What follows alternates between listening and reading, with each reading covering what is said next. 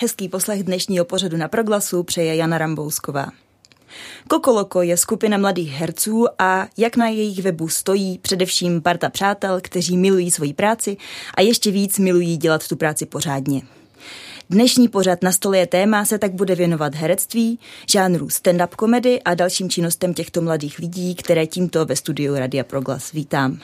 A ještě představím, jsou tu se mnou všichni tři. Eh, Ondřej Kubina, dobrý den. Dobrý den. Vincent Navrátil. Dobrý den. A Alexej Kolba. Dobrý den. Dobrý den.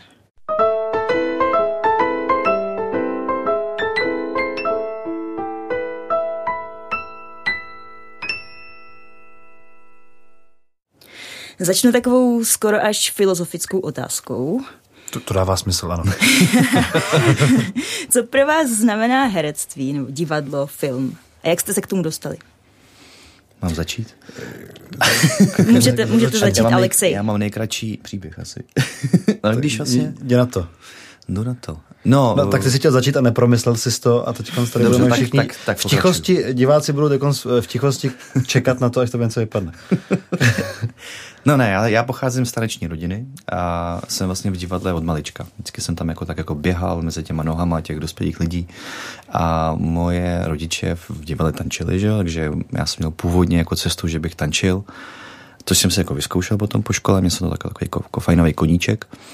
Ale pak si říkám, že mě vlastně jako vždycky bavilo dělat různý jako opičárny a jako se jako předvádět i ve škole, i, i vlastně na tom jevišti jsem, mám pocit, že když jsem tančil, tak jsem vlastně měl toho výrazu možná víc, než bylo potřeba. Vždycky jsem tak nějak jako vlastně vybočoval z té řady těch unifikovaných tváří, co tam byly. A to herectví mě vlastně bavilo. Mě, mě vlastně vždycky strašně bavilo bavit ty lidi. Trvalo dlouho, než jsem se k tomu dopracoval. Uh, trvalo to dlouhých, tyjo, skoro asi 30 let, než jsem si reálně jako vyzkoušel, co to je to opravdové herectví, že předtím jsem tak jako hrál spíš, spíš jako nějakou pantomimu nebo prostě ten tanec. A tady, když jsem potkal kluky, tak eh, to otevřelo takovou moji éru herectví a vlastně dali mi i trošku jako kuráž, i mě vlastně spousta věcí naučili. A hlavně jsem měl jako fajn parťáky, se kterými jsem mohl začít dělat něco, co mě reálně jako baví. A doteď mě to baví vlastně, no. Mm-hmm. Tak. Jak jste se vlastně potkali, ještě mě prozraďte. My jsme, se, my jsme se každý potkali jinde. Já s Ondrou jsem studoval konzervatoř a s Alexem jsem se potkal na představení Senoci Sotojanské, hmm. který jsme hrali na divadlo, na fidlovačce, na divadlo, na, na divadle, na fidlovačce. a Alex právě za mnou uh, dělal tanečníka, já jsem hrál Lisandra a Alex za hrál Vílu a tančil Elfa. za mnou Elfa, Elfa v punčocháčích. A přesně jak říká, toho výrazu bylo přes příliš. A já jsem vlastně si říkal, to je škoda, aby tady ten kluk jenom tančil. Protože vám vzadu tančil, měl být vlastně neviditelná víla a veškerou pozornost strhal na sebe. Když já jsem tam měl ty krásný zamilovaný dialogy, tak on tam za dělal opičky doslova. Tak jsme, tak jsme potom spřáhli síly a, a ty opičky jsme dali z druhého plánu do prvního. A to mimochodem bylo během covidu. Asi můžeme říct, že vlastně ten covid nás trošičku ne, jako to bylo před covidem. To bylo před covidem, to bylo, ano. Takže ano, my jsme, my jsme hráli spolu, to bylo, jak dlouho, to třeba 8 let, 9, ne, 7 let třeba, kdy jsme se potkali a pak po covidu jsme si všichni řekli, když nám vlastně zavřeli divadla, zavřeli nám všechny možnosti obživy, tak jsme si řekli, po, pojďme na to trošku jinak. Dalo nám to takovou tu kuráž, nebo vlastně i potřebu se osamostatnit od veškerých institucí, jak divadelních nebo, hmm. Nebo televizních, kteří vlastně najednou zanikli a přestali fungovat na určitou dobu a my jsme měli konečně motivaci a vlastně ve, ve, ve finále i prostředky, protože jak nikdo netočil, tak my jsme mohli točit na černo, protože jsme byli malá produkce, takže to samozřejmě není pravda, páni policisti. na černo, a, že byla tma. No, ale, ale, tak. Noční seriál jsme točili. ale, ale, no, ale a, takže, jsme, takže jsme to vlastně využili a najednou to nebylo, nebylo všechno tak strašně drahý ty prostory, jak by to bylo normálně a mohli jsme vlastně natočit svůj debitní seriál, který se jmenoval Mušketýři a to jsme dali my tři dohromady těch pár zbylých peněz, co nám zbylo. Investovali jsme, zaplať bambu, to vyšlo, zaplať Bůh, Radio Proglas. Vidíte, jak jsem, jak jsem, jak jsem se rychle adaptoval. A, a, a, a, a vyšlo nám to. Takhle, tak, takže jsme teď schopní se tím živit a vlastně dělat ty opičky e, za jídlo.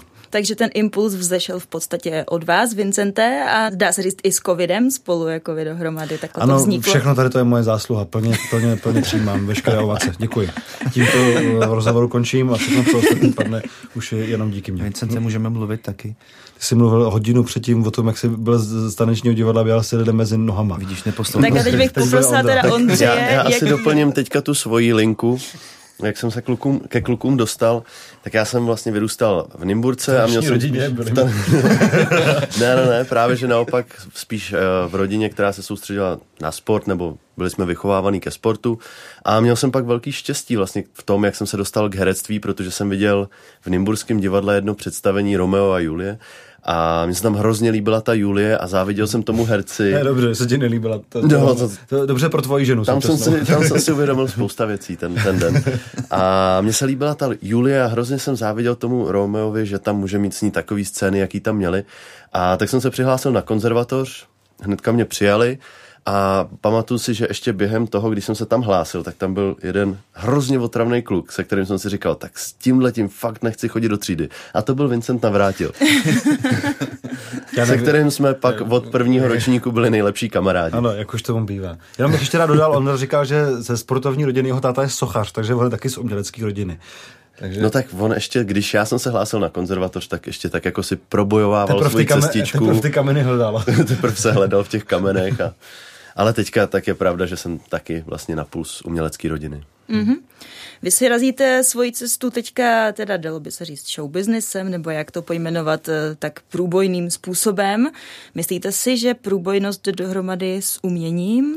Třeba Já jenom Vincentem? dodám jednu věc, že Vincent, on je zase jako, jako Obelix uh, v jeho oblíbeném filmu. On do toho show businessu spadl jako malý. Do kotlíku s lektvarem. Že moje máma je herečka, takže já jsem se vlastně do toho narodil jako jediný. A, a, a, a jak, přesně jako Obelix, který se v tom, v tom, v tom kotlíku narodil.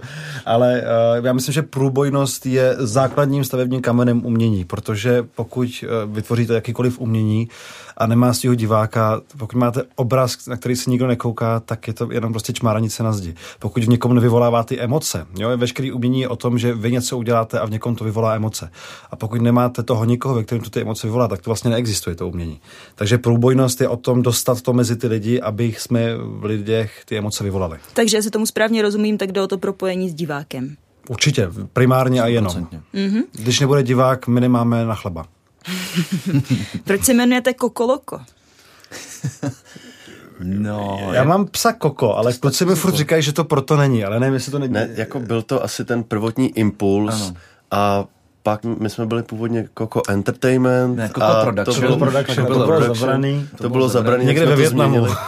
tak jsme to museli změnit na Coco Loco, který je vlastně tak jako vtipný, když se říká. A Coco- a musíte to každému opakovat třikrát, aby věděl, jak, jak se to přesně píše a tak. Takže Ale aspoň je o tom řeč. Ale že já mám psa, který se jmenuje Koko a do toho jsme si vlastně říkali, že Koko je takový jako to, co dělá kohout ráno. Jo, a že vlastně měli jsme takovou jako hezkou říčku slepičí, že s námi se to snáší lépe. A Loko je španělský šílený, takže Koko Loko jsou jako šílený kohouti a my jsme takový tři kohouti na smetišti. Takže já myslím, že těch významů v tom je nespočetněkrát a spousta ano. z nich si uvědomuje během tohoto rozhovoru a dokonce během této věty. Dobře, tak já to teď zase trošku uzemním. My jsme se už bavili o tom propojení s divákem, o tom, proč vlastně průbojnost v umění. A teď eh, by mě teda zajímalo, proč si myslíte, že humor k životu potřebujeme. Ještě to malinko uvedu, protože třeba na svých webovkách uvádíte, že cílem vašich představení je diváky rozesmát a dát jim do života naději, že svět je ještě v pořádku. Takže k čemu ten humor? No právě k tomuhle. Jako já si myslím, že to, to, co teďka se děje aktuálně v tom světě, ale tak on každý mm, zažíváme během toho života spoustu situací, ve kterých reálně eh, ten humor potřebujeme, protože, protože ten humor nám vlastně pomáhá jako snášet všechno to utrpení, co nám ten život dokáže jako naservírovat. A já to vnímám jako, jako takovou misi, že vlastně, že ten humor je to, díky čemu ty lidi opravdu si ten život můžou užít v podstatě. Já se říká, že komedie je umění naděje. Hmm. A je to v podstatě tak, protože komedie spočívá v tom, abyste měli nějaký vtip, tak to znamená, že postavě se musí stát něco jako špatného ale ne tak špatný, že je to pro ní devastující a tak špatný, že se tomu zasnějeme. Že někdo jde, má, představte si situaci, někdo jde, zakopne a spadnou mi skleničky, rozbijou se na zem. Pokud je to Mr. Bean, tak se tomu zasmějete a najednou vás tolik netrápí, že někdo rozbil skleničky, ani jeho tolik netrápí, že někdo rozbil skleničky. Pokud jdete, spadnou mu skleničky a někdo se tomu nezasně, tak najednou máte drama a spoustu střepu. Hmm. Takže vlastně je to o tom, že to nabízí do života takovou perspektivu na to, jak přistupovat k problémům, jak přistupovat ke každodennímu životu a to, že se dokážete na těma věcma zasmát, že máte nějakou bolest v životě, který dokážete ukázat vlastně tu sílu tím, že ji nepropadnete, ale že naopak z toho vytěžíte to, že vám to do života dá ještě větší jako naději že i to, i to špatný vlastně může vést něčemu lepšímu, tak vlastně o tom je ta komedie a proto nás to tak baví. Komedie je poměrně těžký žánr. Můžete prozradit vaše typické know-how, jak vy teda k ne, tomu přistupujete? Ne, my Naše sami. know-how, já vám tady určitě můžu říkat své know-how. Takže my, my vycházíme hodně ze sebe, já bych řekl, protože my máme hodně nakoukáno jakýchkoliv vlastně formátů komedie a vlastně i i z toho vystupujeme, že to, co nás baví, tak to, to pak předáváme dál a, a stejně ten humor vlastně jak Vince zmiňoval ty skleničky, tak nás baví být v té roli toho člověka, který rozbije ty skleničky nebo který mu přistane ten dort v obličeji a tak si myslím, že to je takový náš nástroj a je to vlastně tak spojený s tou autenticitou. Myslíte si, že komediantem se člověk musí prostě narodit? Já myslím, že jo. Já si, já si myslím, fakt si myslím, že jo, protože jako... Minimálně tak jako směřování, no, já, jak protože, to má prostě v hlavě. No. Protože vlastně fakt máte lidi, kteří jsou, my jsme třeba nejsme schopní spolu, my jsme 10 hodin denně spolu minimálně a z toho 9 hodin se smějeme. My máme spolu kancelář, jsme spolu opravdu od rána do večera, jezdíme spolu na představení, pak ještě spolu večer hrajeme. My jsme spolu prostě permanentně. Jsme spolu víc než takýma svýma partnerkama v životě. Jako, a pokud bychom nedokázali se smát a nedokázali jsme vlastně, aby to bylo příjemné, tak bychom se za tři dny v té kanceláři se zabili. Hmm. Takže my opravdu máme uh, společně to, co nás spojuje, to, že my všichni se chceme neustále smát. A to máme prostě od narození. Proto i koukáme na komedie, jak říká Ondra, že to máme nakoukaný. Já si myslím, že uh, smysl pro humor je částečně dědiný, ale je to vlastně i prostředím, protože jsou lidi, kteří třeba neměli takový luxus v životě, aby se mohli smát tak často. Jsou mm. lidi, kterým se stalo tolik eh, vlastně mm. jako špatných věcí, nebo se, nebo se narodili do tak špatného prostředí, nebo, nebo uh, potom v postupe životě třeba i ten smysl pro humor ztratili. Takže já si myslím, že smysl pro humor je privilegium lidí, kteří mají vlastně hezký život, ale jsou i lidi, kteří mají těžký život a vlastně to privilegium se tak nějak jako vybudovali jako obraný mechanismus. Ale taková ta čistá potřeba se neustále smát, si myslím, že opravdu je něco, za co by člověk měl být extrémně vděčný, když to má. Hmm, tak právě to třeba můžete přinést divákům eh, ve svojí show Komikaze, o které si popovídáme po písničce. Mm-hmm.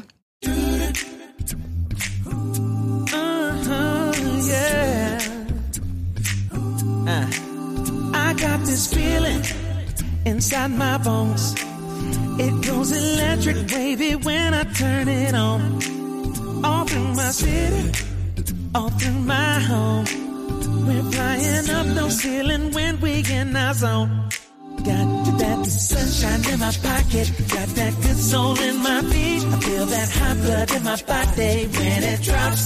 Ooh, I can't take my eyes off of it, moving so phenomenally. You won't like the way we rock it, so don't stop. Under the lights when everything goes, nowhere to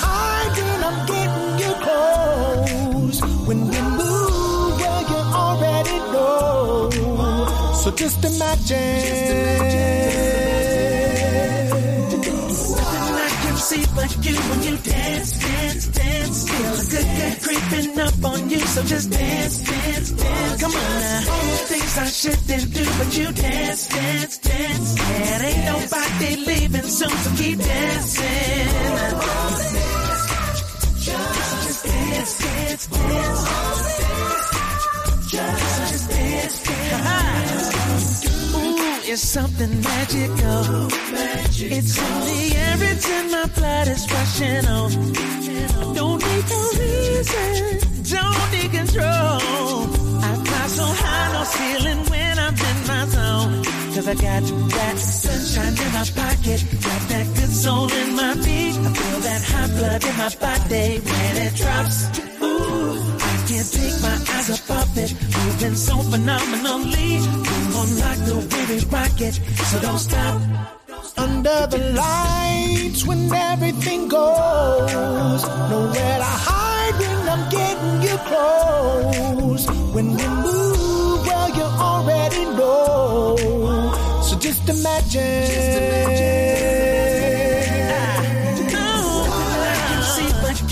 dance, don't dance, baby. Creeping up on you, so just dance, I shouldn't do, but you dance, dance, dance. And ain't nobody leaving, so, so keep dancing. Can't stop, just. Don't stop yeah. Just dance, dance, dance. Just dance, dance, dance. I got to dance. Feel like. To dance. Feel like dancing. I got to dance. Feel like dancing. Does anybody feel like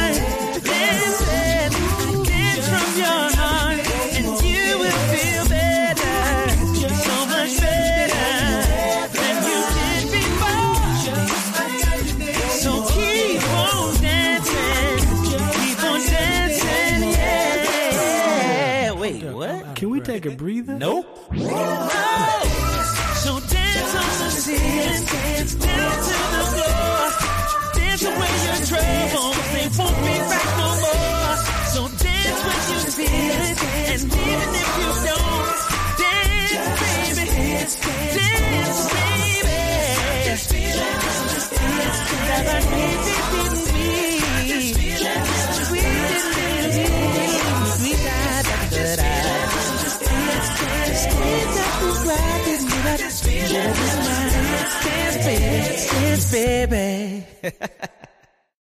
Posloucháte Radio Proglas a právě si povídám se skupinou mladých herců, kteří se pojmenovali Kokoloko.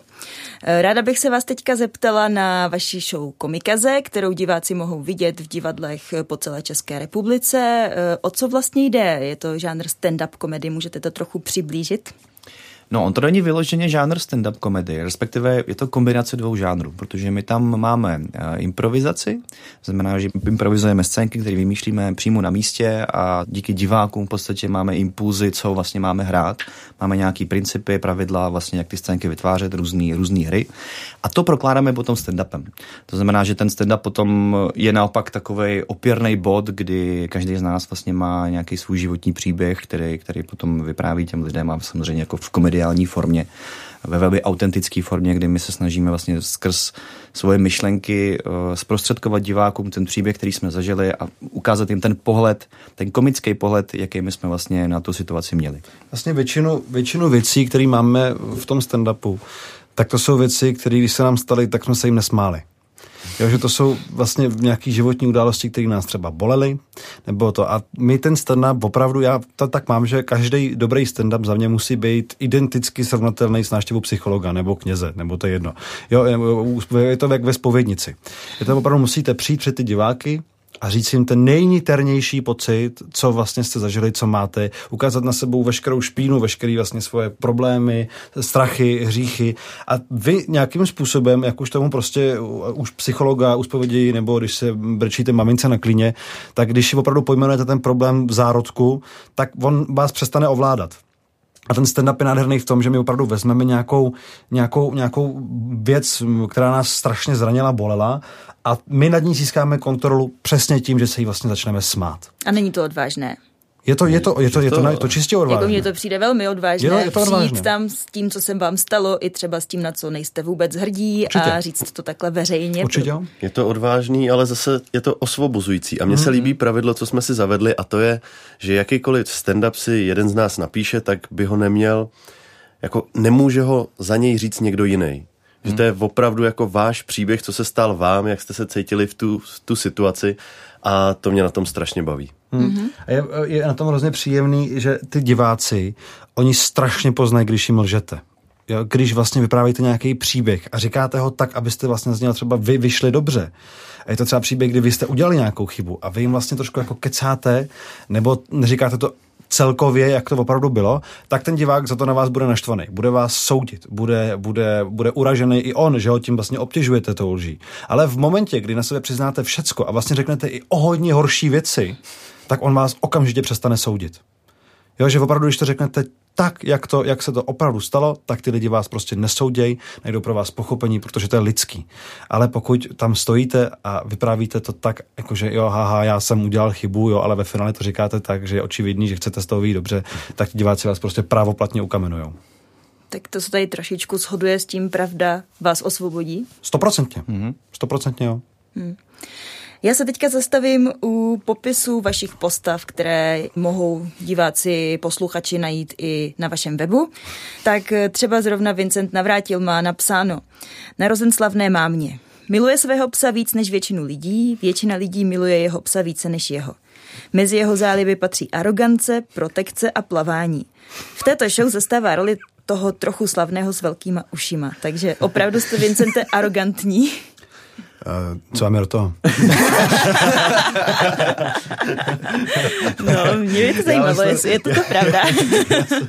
Já jsem čistokrevný beran a já myslím, že upřímnost a tvrdohlavost ber- beranů se často zaměňuje s arogancí, ale my jsme prostě jenom, já si myslím, bo já konkrétně si dovolím říct, že jsem velmi spravedlný i sám k sobě, ale třeba je to možný tím, že já nechybuju tak často jako lidé okolo mě, tak se o tom tak často nemluví. a tady máte tomu i aroganci. Dobře, tak se podíváme na Ondřeje Kubinu. Ženatý student chce proslavit svou vesnici Nymburk. Má rád cyklistiku a běžkaření, to však nikoho nezajímá. Mezi jeho další záliby patří kudrliny, chamtivost a to je tak asi vše. V této show zastává roli Vincentova kamaráda, který potřeboval práci. Tak mě tam zaujala ta chamtivost. Chamtivost. No, uh, já se docela vyžívám vlastně v takovém tom, nebo zaplať pámbu je to lepší a lepší i díky klukům, v tom takovém šetření a tak a vždycky se mi to vymstilo, ale třeba když jsem žil v Austrálii rok, tak tam jsem vyloženě dal průchod tomuhle svýmu koníčku, získávat věci za, za co nejméně peněz. A, a to bylo Dařilo vyloženě- se? Dařilo se, ono tam... To se ta- říká krádež, proto už Ne, to proto se krádež. práce vrátil. Ne. To ne, nevrátil, byl vyhoštěn, ale to je, to je jedno. Ale tam, tam tím, že jako panuje docela dobrý blahobyt, tak tady ten koníček se tam dá docela dobře dělat. Já jsem tam dost často třeba a si pamatuju jednu restauraci sushi, kde po zavíračce dávali ven jako ty boxy, který jako už si nikdo nekoupil. Tak já jsem tam pak čekal na to a vybíral si večeři zadarmo. A takových pár věcí jsem se tam Tak užíval. to je vlastně i u nás, možná znáte platformu Nesnězeno. Jestli Jo, ale ne, to Ondra, Ondra určitě, jo. Já už jsem tady, tady už jsem tý chamtivosti snad zatrh. Už, se- už, už si už, ušetřil na té kamtivosti. Jo, trošku, jo, jo, už, už, já, už, já už s ní šetřím, Štipec no. už. Už jsme si povídali o tom, proč se jmenujete Kokoloko, proč jste tuhle show pojmenovali Komikaze.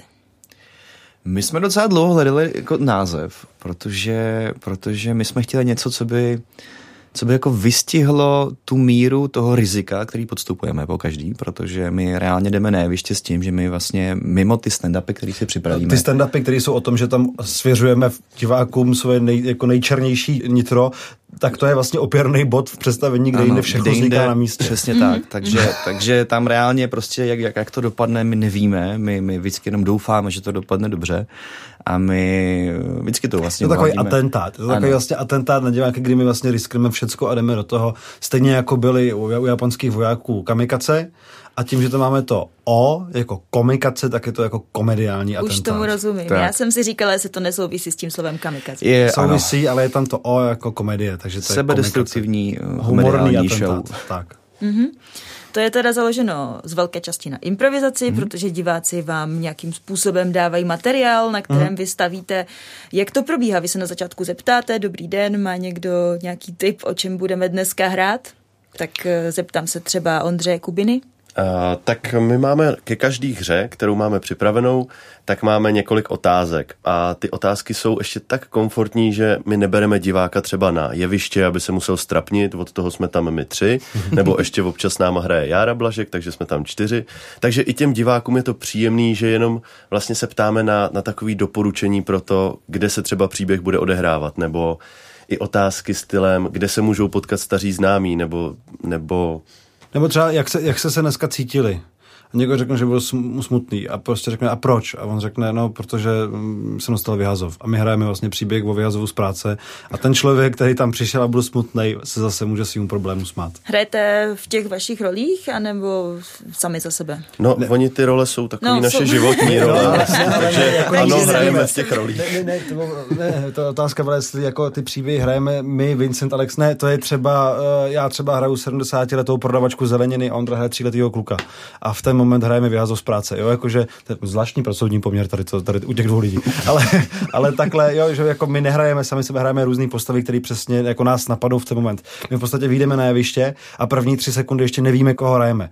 A jenom jak vlastně dáme nějaký první impuls, tak člověk si řekne, aha, dobrý, tak já jsem 70 letá prodavačka zeleniny, tak jo. Rozumím, rozumím. Takže tak. V čem má ta improvizace pro vás kouzlo, nebo v čem je to jiné od klasického herectví, když máte scénář předepsaný? Mě extrémně baví to balancování na té hraně. Já, to je nějaký adrenalin, který člověk jako dostává v ten okamžik, kdy vlastně neví, jestli to dopadne dobře, nem- nemá čeho se chytnout, zároveň ale vlastně dělá všechno pro to, aby to vlastně fungovalo a ten, eh, ta kombinace toho endorfinu asi a, a toho adrenalinu, co vlastně v ten, v tom organismu proudí, tak to mě na tom baví asi nejvíc. No. Jo. No, tak je fajn, že si nemusíme nic moc připravovat. A když člověk zapomene text, tak to vždycky jak vybrusne. To je pravda, Ale, ale je, tam, je, je, v, je v tom hrozně krásný, ta improvizace nám dává hlavně jako do života neuvěřitelný nástroj. Hmm. Že my jsme schopní v jakýkoliv situaci vždycky najít nějaký východisko, jak z toho ven. Že opravdu jako vím, že od té doby, co improvizujeme, tak se mi celkově žije líp. A pro lidi, třeba v Anglii, v Americe to má strašně velkou jako základnu u lidí, vlastně, že i lidi třeba, kteří nehrajou eh, nebo nedělají herectví nebo se nějak nevěnují divadlu, tak chodějí odmala třeba na kroužky improvizace, hmm. protože ten člověk potom nemá třeba stud takovej. Když se podíváte na američany, angličany, západní kulturu, ty lidi mají o hodně menší problém s někým navázat nějaký kontakt na ulici, mají o hodně menší problém uh, se otevřít někomu, taky samozřejmě záleží, do jaký míry je to stoprocentně autentický. Ale obecně ty lidi podle mě trpí o hodně mí na nějaký společenský uh, úzkosti a je to i z toho důvodu, že právě od malinka se věnují tomu, že si umí za sebe udělat sranu, že si umějí stratnit, že se neberou tak vážně a to je na té improvizaci úžasný, že vlastně vy, pokud se začnete brát vážně, tak je to pro vás přesně komunikace. Co je ještě krásný na tom je, že lidi nechodí vlastně na žádný titul, ale chodí vyloženě na nás, na Hmm. Alexe, Vincenta a Ondřeje a a Járu. Takže to mě na tom taky vlastně jako baví, že během toho roku... Že mě mají lidi si- rádi. že mě mají lidi rádi, Jako jo, jo, jo. A že, že se za náma vracej. Jste samostatná jednotka jednoduše. Přesně tak. Že nejdu na Rome a Julie jako Přesně. Ondra v Nimbulce, ale... ale My nepotřebujeme Shakespearea. Ne, přesně. Abych možná navázala, vy jste vlastně tady, uh, Vincente, řekl hezky, proč herectví vůbec dělat, proč vůbec se tomu věnovat. A vy taky teďka pořádáte workshopy, kurzy pro mladé, uh, ať už začátečníky, nebo i třeba profesionály, kteří by se chtěli zdokonalit. Už jste měli nějaký kurz, nebo vás to teprve čeká, otevíráte? Nás teprve čeká, ale samozřejmě ten kurz ten povedeme my, protože myslet si, že v 26 letech můžete vést nějaký kurz je dost arrogantní a to, jak já o sobě rád píšu, nejsem. Takže ten kurz právě povede Veronika Žilková, eh, která nás s Ondrou učila, eh, mě učila trošku díl, protože to je moje máma, takže, takže nás, nás Ondrou ale učila na škole herectví a my teď jsme se prostě rozhodli, protože víme, ona nám předala strašně moc disciplíny do života. Ona nám dala to, že to herectví nevnímáme jako nějakou bohemskou aktivitu, ale vnímáme to jako řemeslo. Vnímáme nějaký zákonitosti pod tím, vnímáme pod tím, že pokud člověk chce se stát úspěšným, tak musí přesně mít nějakou průraznost, musí mít nějakou výdrž. A tady to jsou všechno věci, které ona učí nejenom u toho herectví, ale i do života, že opravdu jako všichni ty studenti, kteří tam jsou, jsou hodně odolnější. A my teď jsme se rozhodli, že tady to chceme šířit mezi lidi, takže ona teď bude mít eh, svůj kurz, jmenuje se to Profiklas, se jmenuje tady ta služba, kterou jsme vymysleli. A budou tam přesně lidi špičky svého oboru učit, takže po první životě to bude, kdo umí, ten učí. A ne kdo neumí, ten učí. Takže, takže se na to hrozně těšíme, kdo o to má zájem, tak profiklas.cz, tam najde víc informací. A já bych tomu ještě dodal, že to není jenom pro mladý, ale že to je pro všechny věkové kategorie. Teďka se nám na první kurz přihlásil pán okolo 60 63 let. let, no. Jsme z toho úplně nadšený a myslím si, že to bude fakt jako perfektní v té skupině, kde bude pán, který mu je 60 a třeba holka, který je 16. No, Tak to je důležitá poznámka, děkuji za doplnění. Ehm, Co na těch kurzech se bude všechno učit, kromě televizního a filmového herectví? Bude se tam právě učit i ta schopnost improvizace, bude se tam schopnost učit nějaký sebeprezentace, bude se tam uh, učit schopnost nějakého nalezeního vlastního typu. Vlastně kdo, kdo my jsme, člověk se může dozvědět častokrát, jak se vnímá on, není, jak ho vnímají ostatní. Mm. A vlastně skrz to se můžete i naučit, jakou energii vyzařujete na ostatní lidi a co udělat pro to, abyste vyzařovali takovou energii, kterou chcete, abyste vyzařoval.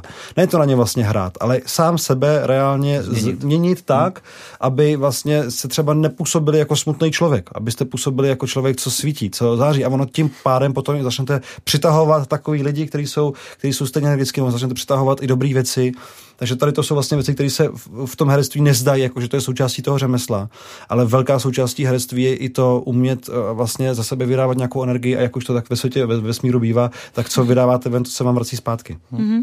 Doporučujete to i lidem, kteří třeba se herectví neplánují nějak profesionálně věnovat, jenom by je to třeba zajímalo, nebo jako nějaká nová zkušenost? No, stoprocentně, stoprocentně doporučujeme, protože přesně jak eh, správně zmínil Vincent, ono vás, to, ono vás to dokáže změnit, ale změnit jako k lepšímu, že vy si vlastně opravdu uvědomíte, co jste zač, jaký máte vlastně kvality, jaký máte i uh, slabý stránky třeba, jo? Protože, protože tam je potřeba opravdu si nalít uh, čistého vína, jak se říká, opravdu si, protože herec nemůže být dobrý herec, když o sobě neví vlastně všechno.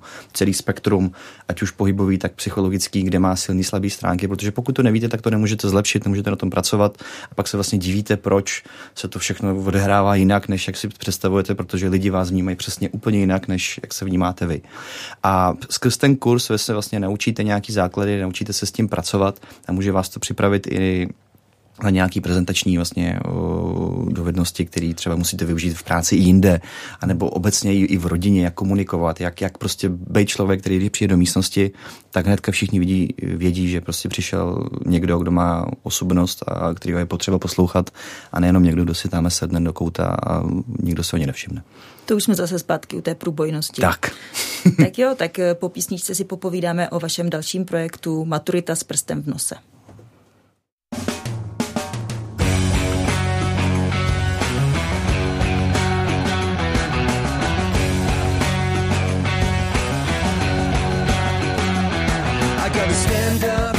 And take a step. You and I have been asleep for hours. I gotta stand up, the wire is stretched in between our two towers. Stand up in this dizzy world where a lovesick eye can steal the view. Not gonna fall down if I can stand up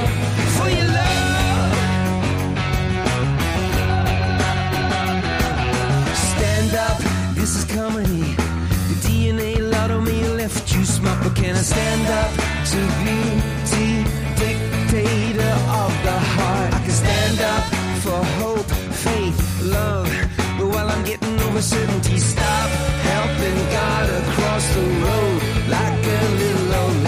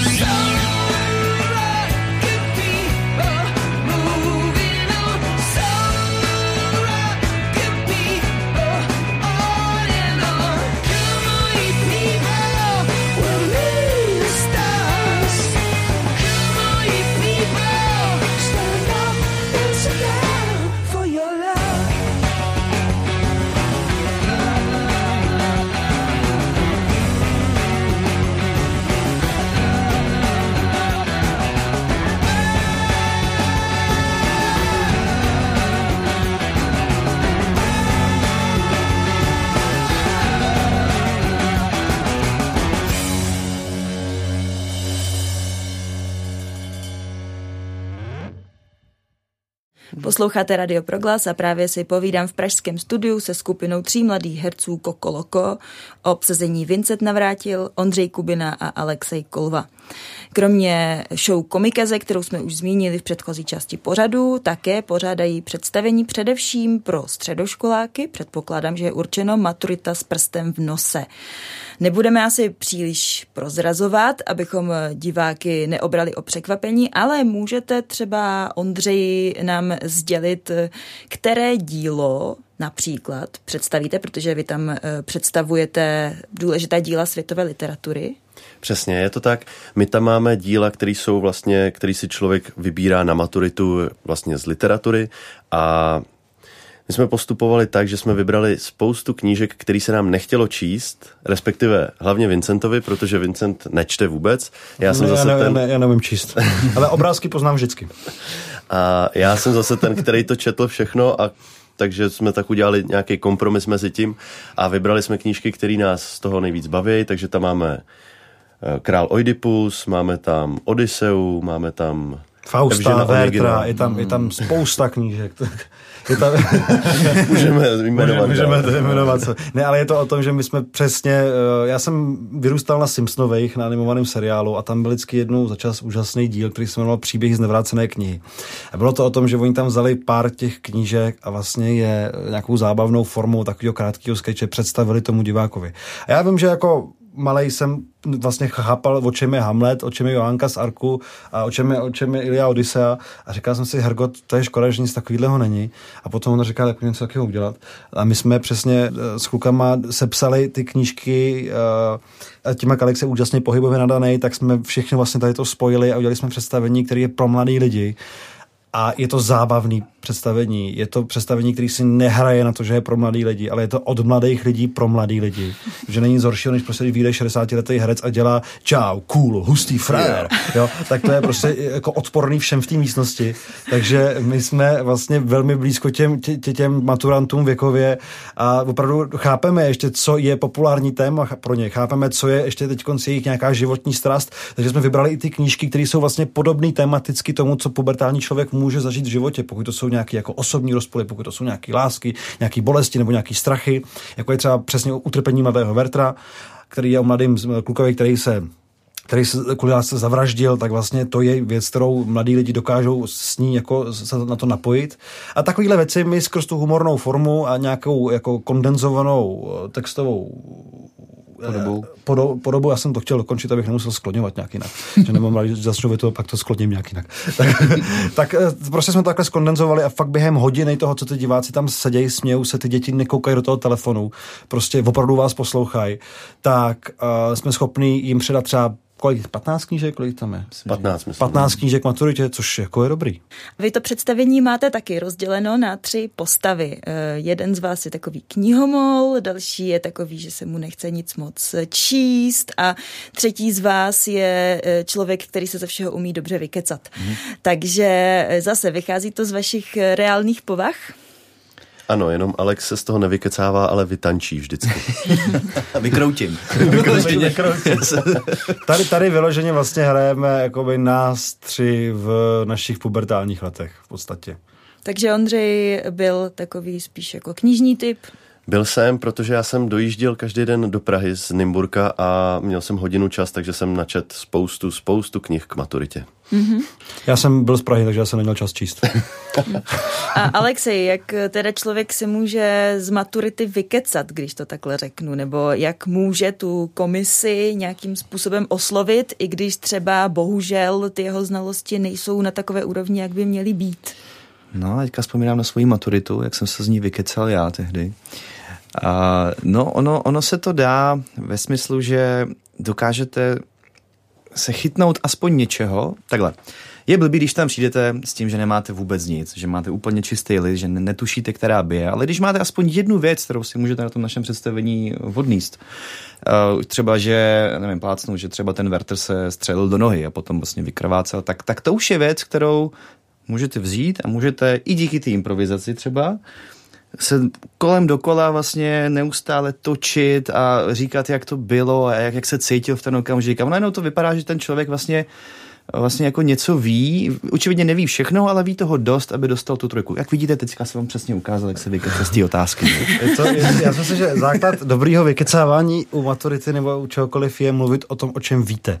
Takže pokud se mě zeptáte na eh, Leopolda IV., tak já vám můžu říct, že Leopold IV. miloval Shakespearea. A Shakespeare to byl anglický spisovatel, který... A vidíte, a už najednou vám vlastně říkám něco, po čem vím, a vy to ani nevíte.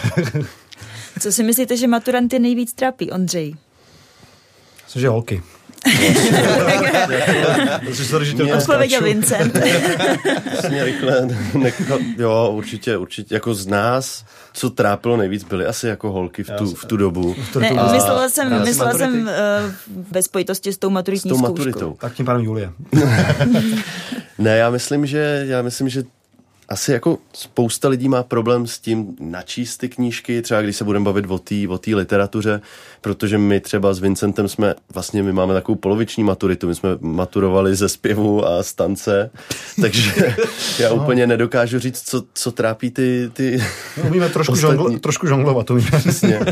A pak jako naučit se matematiku a tak to, to pro nás úplně není. Ale já si myslím, že asi nejhorší, co na tom je, je ten stres předtím, protože jdete do nějakého neznáma, co jste ještě jako nikdy neskusili, což jako na druhou stranu pak je zase krásný to, to zvládnout, tady ten stres a mít za sebou nějaký... První životní zkouška, proto se tomu říká vlastně maturita, že jo? protože od té doby jste jako dospělý. A já tě ještě možná ještě doplním, že eh, reálně třeba my máme v tom představení, že zmiňujeme, že Faust má přes 500 stránek, ta knížka, jo, což, Mhm. což prostě příběhově je jako pro dnešního mladého člověka podle mě poměrně složitý si vzít. Ten jako, jako naprosto nereálný nereálný, vzít a jako mladý člověk, který... ponořit se do toho a opravdu to jako přečíst.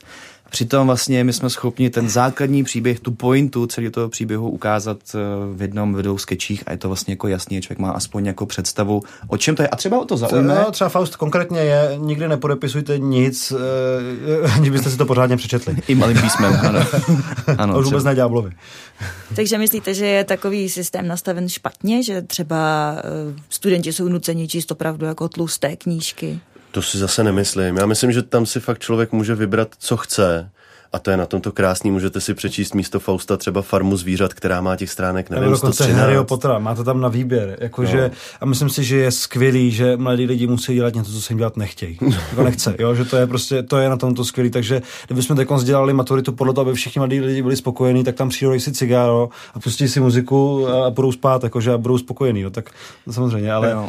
Já bych jenom ještě řekl, že ono a není Tak ten si systém... představil mladý lidi, mladý lidi, co spějí, místo si jenom kouře a spějí. A pak budu říkat, že nejsem takový ten starý, co říká mladý Starý, lidi. no, Vlastně. Mě 26. Ale že, že to není o tom, že by ten systém byl nastavený vyloženě špatně, ale že spíš, že my chceme dát možnost uh, těm studentům ty informace přijmout v nějaký jako zjednodušený, jakoby příjemný podobě. Protože jsou třeba učitelé češtiny, učitelé literatury, který uh, se snaží to vlastně trošičku ty informace předělat tak, aby to pro toho dnešního mladého člověka bylo příjemnější, ale zdaleka ne vždycky. A co si teda myslím, že uh, většinou jako ty profesorky, ty literatury, co s náma byly na té na tý maturitě, a vlastně tam jako přinesli vodní ty žáky, tak to byly učitelky, který přesně to mají rádi a dávali, jakože to byly dobré učitelky, jo? že eh, to byly vždycky za námi přišli, byli nadšení, říkali, jo, oni, oni dávali pozor, já jsem nevěřila, že tady ty moji kladci jsou schopní se soustředit no. Hodinu v kuse. Takže v tom je to úžasný, že jako my jim trošku vnutíme a nějaký to, nějaký to vzdělání je blbost, protože prostě jako my jim říkáme vlastně příběhy, který eh, to, že já myslím, že pro mladý bych, že navnadíte možná nějaká tak, motivace. Tak, přesně, protože já, když jsem byl v 17 letech, v 18 letech u maturity a někdo mi řekl, že mám přečíst knížku, tak už jenom to, že jsem slyšel to slovo knížka, pro ně bylo blech, to v žádném hmm. případě. Ale pokud by mi někdo řekl, hele, to je o tom, že se tam stane eh, jako Ilia Odyssea, že tady ten tam bojuje s drakama, s kyklopama, pak tam přijede domů, jeho žena tam má milence, tak nejenom si vlastně říkáte, tyjo, to je docela dobrý film. Hmm. Jo, a jenom to prostě nemáte v tom, v tom obalu s těma 400 stránkama, když to takhle zjednodušíte, tak ten člověk si může říct, aha, tak oni ty knížky možná nejsou plná nuda, možná tam je vlastně úplně to stejné jako to v mém oblíbeném seriálu. Možná to může být i cestou, jak se vůbec k těm knížkám dostat. Určitě. Tak, přesně Určitě. tak. To je takový Takže trailer. co tam teda mohou diváci vidět? Bude tam Faust? Bude Faust. Jsme zpátky u jmenování. Uh, Ilia Odyssea, Oidipus, uh, jsme to postupně. Evžen Onegin. Evžen Onegin, uh, Utrpení Madého Vertra. Faust, Kvasimo, Zvoníku Matky Boží, Quasimodo, Krysař, Markéta Lazarová, RUR. RUR Bílá nemoc, Nikolaj Šohaj Loupežník. Nikolaj Šohaj A Loupežník toť vše. A, a dále, a A, dále. tak vy jste nám prozradili kompletní A program. my budeme teď připravovat knižní podobu tohohle představení. Mm-hmm. Což je docela paradox, že vlastně děláme knížku kvůli představení, který vzniklo proto, aby lidi nemuseli číst knížky. Ano, jsme si toho vědomi, nebo spíš ty jsme si to uvědomili, ale, Ne, tak může Ale- to být i ta motivace, jak jsme přesně, tady ale o my tom hlavně mluvili. chceme vlastně udělat to, že uděláme jednu knížku, která sobě bude mít třeba 40 knížek ve formě nějaký krátký povídky, která je inspirovaná tím příběhem. Takže nabídneme těm lidem, kteří nejsou schopní dojít v 9 ráno do divadla jako studenti středních škol, tak jim nabídneme možnost, aby eh, kolikrát se vám stalo, že jste byla v nějaké společnosti s kamarádkami nebo s kamarádama a někdo tam machroval, jak čte, četl nějakou knížku a vám vlastně bylo líto, že taky machrovat nemůžete, tak když si koupíte naši knížku, tak už můžete se navždycky tvářit, že jste strašně chytrý a vzdělaný. Sečtělý. Dobře, pojďme se teďka ještě zastavit malinkou vaší televizní tvorby. Vás je teda možné vidět, jak už jste říkali na začátku pořadu, v televizi Vojo, na, ve filmu, nebo spíš seriálu Mušketýři. A také máte sketchový pořad První dobrá. Eh, Pojďme si popovídat o tom sketchovém pořadu. Třeba Alexej, eh, prozradíte nám, v čem se vlastně liší klasická komedie od eh, toho sketchového žánru? Klasická komedie od sketchového žánru. No, sketchový žánr je o tom, že to jsou vždycky velmi krátké situace. To znamená, že vy musíte velmi rychle vybudovat uh, tu situaci, ten setup vlastně a potom tam zakončit nějakou vtipnou, vtipným punchlinem, tečkou. A uh, v tom sketchovém pořadu máte těch, těch krátkých situací vlastně hodně, takže vy máte mnohem větší jako možnost uh, prezentovat tu komedii na různých místech a v různých situacích, v podstatě, že se nemusí držet jednoho dlouhého příběhu. Ono to je výhoda i nevýhoda, protože když, když máte klasickou komedii, tak uh, tam máte jako větší prostor si toho diváka připoutat k tomu příběhu a potom vlastně, když už má ten kontext, lepší kontext, tak už můžete vlastně ten humor používat jiným způsobem, než když máte ten sketch, kde v tom sketchi má být všechno velmi rychlý, jasný a vtipný. A v momentě, kdy to tak není, tak ten divák, když nestihne pochopit vlastně tu, tu úvodní situaci, tak pak mu nepřijde ani vtipná, vtipný ten punchline. V podstatě, že máte tři minuty na to, abyste vybudovali film. podstatě Ten divák si musí pochopit za ty tři minuty problém té postavy, musí začít mít rád a musí vlastně být nadšený s tím, že se jí děje něco nešťastného. Což v podstatě máte u filmu, na to máte dvě hodiny, v seriálu na to máte 500 hodin a ve sketchovém pořadu na to máte tři minuty a teď to musíte dělat desetkrát za ten sketchový pořad. Takže mezi scenáristama se považuje sketchový pořad za nejtěžší disciplínu, protože přesně nemáte absolutně jakýkoliv prostor na chyby a komedie navíc diváky uráží, pokud se jim nelíbí. Tak pokud vám někdo řekne vtip, všimněte si na to, pokud ně- někomu řeknete vtip a jemu se nelíbí, tak máte trošku pocit, že ten člověk vás chce fyzicky napadnout. A opravdu to tak je, to ve vás vyvoří vlastně jako strašnou agresi. A ta, ten, ten sketchový pořad je v podstatě o tom, že vy vyprávíte vtipy a ještě je vyprávíte tři minuty. Protože já bych vám tady řekl, jdu dva prostřední úpad a teď bych vám to říkal tři minuty. Takže pokud se po těch třech minutách nezasmějete, tak mi, tak mi řeknete, proč si mě tři minuty otravoval příčerným vtipem. A v tady tom je ten sketchový pořad strašně riskantní, že vlastně máte šanci ty lidi si získat, nezískat a je to, uh, furt hrajete tu hru, protože vlastně, když máte film, tak ten divák ví po pěti, deseti minutách, jo, tam hraje můj oblíbený herec, to se mi líbí, ten příběh je fajn, já dokoukám, protože mě zajímá, jak ta postava dopadne. Hmm. A teď, když to uděláte a on po dvou minutách si řekne, co nebaví, jak zkusím další. A vlastně teď, když a on se řekne naopak, se řekne, jo, to bylo super, tady ta postava byla hrozně vtipná. Hm, skončilo to a teď má to znova. A teď vás zase musím přesvědčovat. Zase musím přesvědčovat. A je to vlastně nekonečný boj přesvědčování o tom, že jste vtipný, ten sketchový pořad. Já když vás takhle poslouchám, tak se mi trošku vybavuje seriál Přátelé. Ondřej, dá se to s tím třeba nějak srovnat, nebo je to úplně jiný styl? Jako jestli se naše sketchová show dá Ano. srovnat s přáteli, tak to bych byl rád, kdyby se dala. Počkej, ale sitcom, ne Ne, já, jo. já to chápu, já to chápu.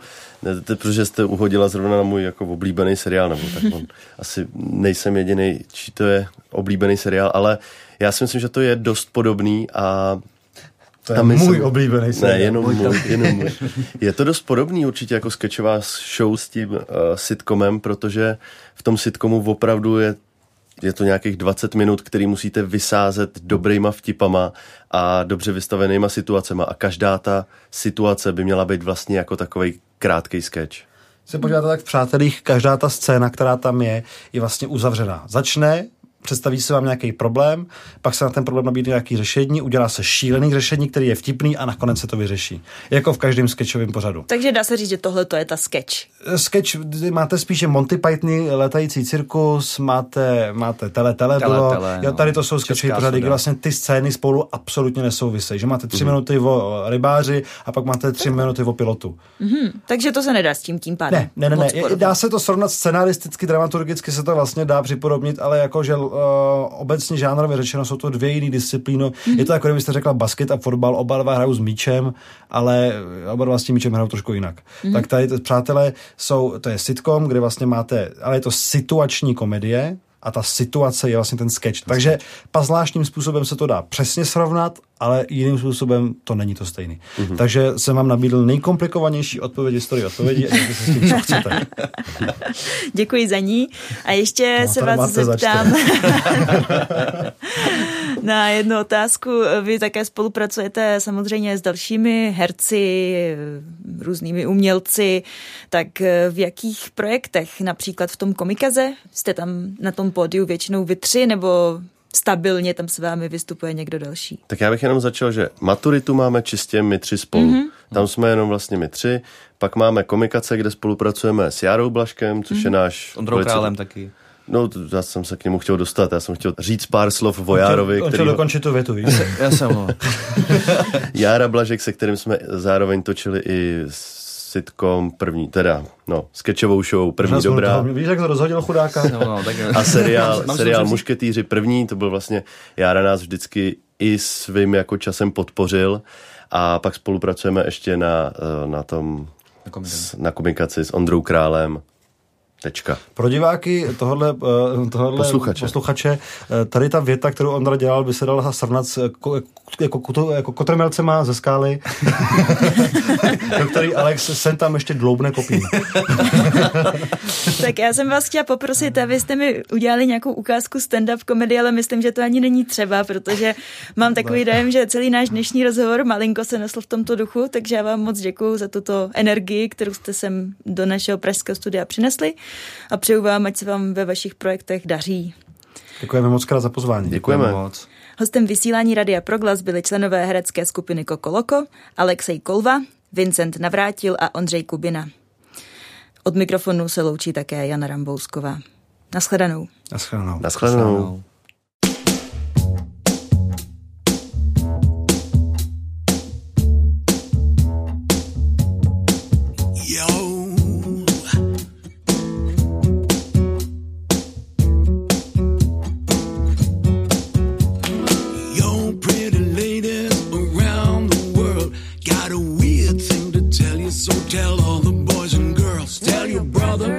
Sister, and your mama too that we're